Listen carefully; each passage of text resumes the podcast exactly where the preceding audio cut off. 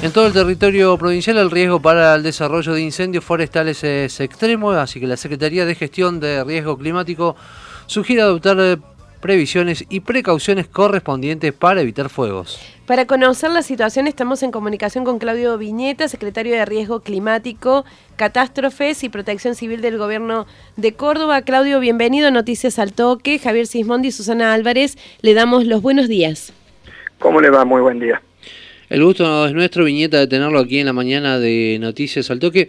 Bueno, ¿se mantiene en niveles extremos el riesgo de incendios forestales en la provincia? Eh, ¿Cuáles creen que son los factores que, nos mantienen en esta alerta? Bien, los factores claramente son la alta temperatura que se están registrando en los últimos días, eh, el viento norte que ha sido persistente, que ahora lógicamente va a cambiar al sur, ya tenemos el anticipo, pero eh, la sequía importante de, mucho tiempo, especialmente en la zona norte, noroeste y oeste de la provincia, hace que estemos en situaciones extremas en cuanto a lo que es incendios forestales. Las precipitaciones que se prevén eh, en la zona que le mencionaba anteriormente no van a ser eh, las suficientes como para bajar el índice de incendios forestales. Ojalá que sí, ojalá que llueva mucho, pero la anticipación que tenemos es que en esa zona no va a tener precipitaciones importantes.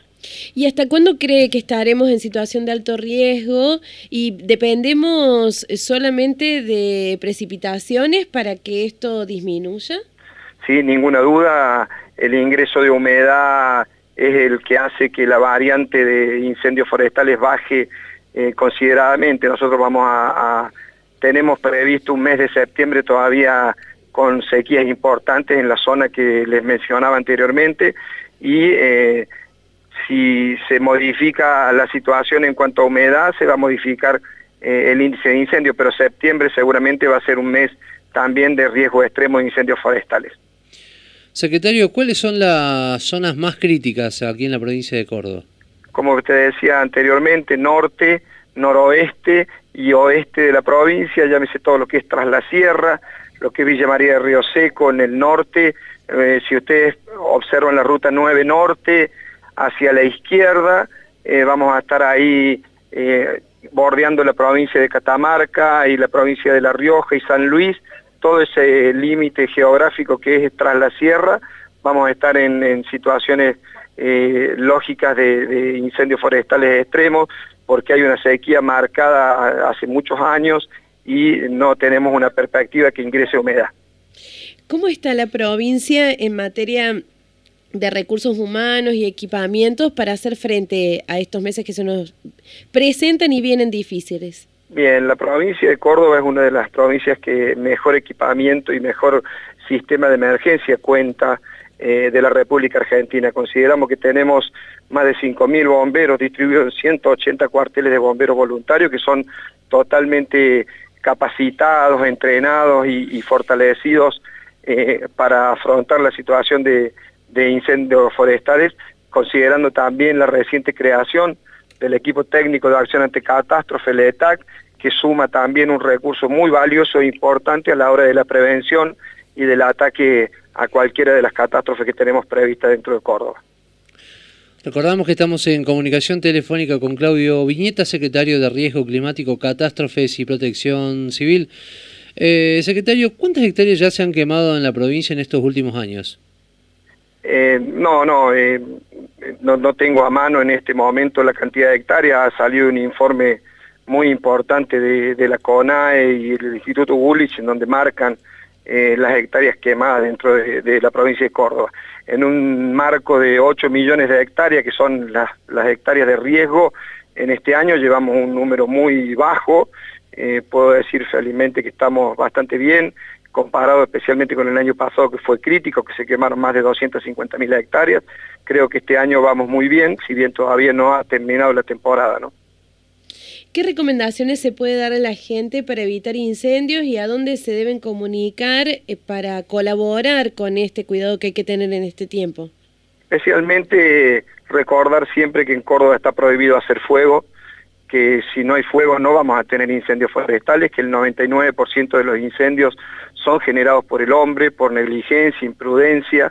Eso significa que tenemos que tener muchísimo cuidado cuando tenemos alguna situación de manejo de fuego. Por ejemplo, hemos tenido reincidentes, incendios eh, cuando se saca la brasa de las estufas hogar, creyendo que ya está apagado y se tiran en el patio, eh, el primer viento ya genera nuevamente un incendio, hay que corroborar que lo que se saque esté bien apagado, asados que se han realizado en zona de montaña y que no han sido bien apagadas las brasas, hay que tener en cuenta todos esos detalles que han sido eh, motivos para el inicio de grandes incendios. Y por supuesto después está la intención que es muy difícil eh, de, combatir, pero sí entender de que en Córdoba está prohibido hacer fuego y está penado por la ley, tanto por el Código Penal como para el Código de Convivencia, que es el que inicie fuego sin, provocar incendio. Entonces, yo más, más de todo apelo a la conciencia social, a saber que tenemos que cuidarnos, extremar las medidas de seguridad y en caso de visualizar una columna de humo, dar pronto aviso a la policía, al 911 o al 100 de bomberos para que tengamos una rápida respuesta en la extinción del, primer incendio.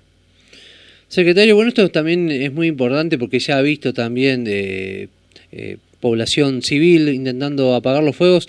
¿Cualquier persona puede intervenir o colaborar en un sofocamiento de, fuegos o corren mucho riesgo también en esa, en esa situación? No, por supuesto. Nosotros decimos que siempre la, los voluntarios espontáneos en Córdoba surgen de cada, una, cada situación de crisis, pero nosotros consideramos que el voluntariado espontáneo debe ser organizado. En caso de, intentar ir a la línea de fuego no teniendo el conocimiento, la expertise ni el equipamiento necesario, genera un grave problema para nosotros. Hemos tenido el año pasado que lamentar un único, una única víctima fatal eh, en los incendios, que fue uno de las personas que decía ser brigadista y querían apagar una columna, una, un frente de fuego. Yo creo que los recursos son buenos cuando son organizados. No, no podemos permitir que gente particular que no tenga el conocimiento ni el equipamiento necesario vaya a la línea de fuego. Nosotros tuvimos que parar trabajo de aviones porque había civiles en la línea de fuego y no teníamos comunicación con ellos. Hemos tenido que, hemos, han generado algunos contrafuegos que han puesto en riesgo la vida de bomberos porque trabajan en forma independiente y sin eh, la coordinación que corresponde trabajar en estos incendios. Siempre hay una mesa coordinadora, aquellos que quieran colaborar tienen que presentarse en la mesa de, coordinación de incendio y allí se le va a dar alguna tarea que pueda llegar a realizar sin ningún riesgo y que realmente muchas veces nosotros lo necesitamos.